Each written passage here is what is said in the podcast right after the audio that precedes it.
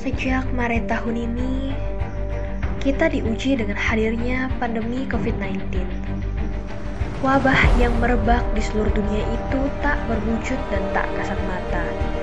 Namun, nyatanya mampu melayangkan jutaan nyawa. Ekonomi di seluruh dunia mulai melemah karena PSBB yang diterapkan guna meminimalisir penyebaran virus.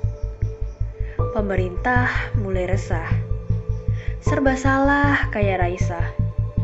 Ingin kembali layaknya dulu kala, tetapi bumi tidak sedang baik-baik saja. Pada akhirnya lahirlah new normal. Kehidupan normal yang tidak berjalan seperti biasanya. Kita dituntut untuk menjaga jarak satu sama lain dan terus membudayakan hidup sehat. Mengurangi kontak langsung dengan orang-orang di sekitar, serta selalu cuci tangan sebelum dan sesudah beraktivitas. Tapi, tahukah kamu bahwa setiap kali kita melakukan transaksi menggunakan uang kertas, kita beresiko terpapar virus COVID-19. Tahukah kamu bahwa uang tunai yang selama ini kita gunakan bisa jadi media penyebaran virus? Meski bukan media penyebaran utama, nyatanya virus di uang kertas mampu bertahan selama 72 jam. Bayangkan, berapa kali uang tersebut berpindah tangan selama 72 jam? Siapa saja yang telah memegang uang tersebut sungguh tidak terbayangkan. Untuk mengatasi hal tersebut, WHO mengimbau masyarakat agar beralih ke pembayaran non-tunai. Masalahnya pun berubah. Ada banyak sekali penyedia dompet digital masa kini. Ada GoPay, OVO, Dana, Paytrend, link aja, dan lainnya. Lantas, toko yang akan kita datangi ini menggunakan dompet elektronik yang mana? Kini masyarakat bimbang seperti Meli Guslow. Punya saldo OVO, tapi tokonya hanya menyediakan pembayaran untuk GoPay. Ingin beli jamu ke tukang jamu, tapi mboknya hanya melayani pembayaran tunai. Eits, tenang dulu. Tetap kalem dan jangan panik. Karena Bank Indonesia sudah mengeluarkan kris. Bukan, bukan mantan member EXO yang berasal dari Cina atau senjata tradisional dari Pulau Jawa, melainkan sebuah alat pembayaran masa kini yang berbasis kode QR kamu tidak perlu khawatir tuh untuk membayar ayam geprek di warung langgananmu. Karena kini kamu bisa menggunakan segala jenis layanan dompet digital yang ada di gawaimu. Apakah Kris merupakan aplikasi baru? Tentu saja bukan. Kris adalah kependekan dari Quick Response Code Indonesia Standar, yakni standarisasi pembayaran scan kode QR yang dikeluarkan oleh Bank Indonesia.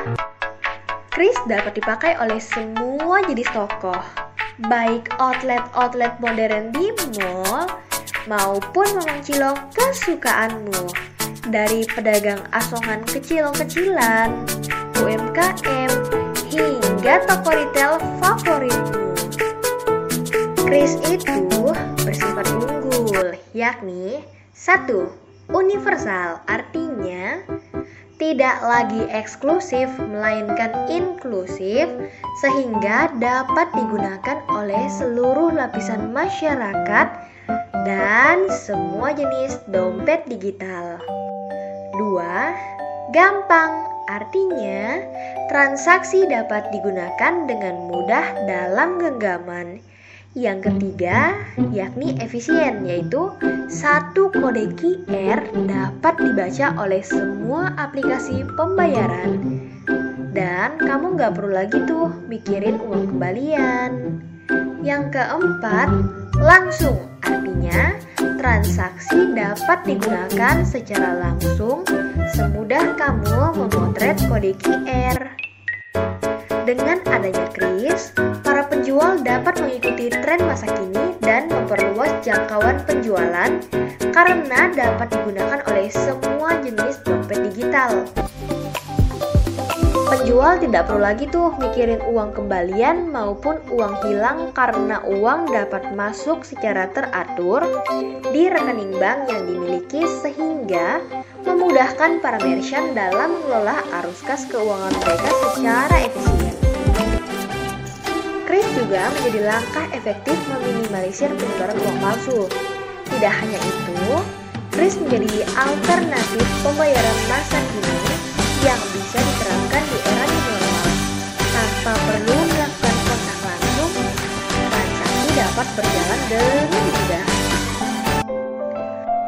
Kamu nggak perlu khawatir tuh, apakah uang yang kamu pegang sekarang mengandung virus atau tidak. Karena sekarang kamu bisa membayar barang belanjaanmu hanya dengan memindai kode QR yang disediakan oleh penjual. Kamu juga nggak perlu khawatir siapa saja yang sudah memegang uang tersebut. Karena sekarang uangnya berada dalam dompet elektronik milikmu dan tidak menyebar melalui kontak langsung. Gak hanya itu aja loh, Kris juga menjamin transaksi yang aman dan nyaman bagi para konsumen maupun para merchant. Jadi, lagi? Yuk, ke tunai. Terima kasih telah mendengarkan podcast ini. Jangan lupa tap love, komen, dan share ke teman-teman semua agar semakin banyak yang mengetahui tentang Kris dan semakin banyak yang teredukasi oleh Kris. Arigato, kamsahamnida, thank you.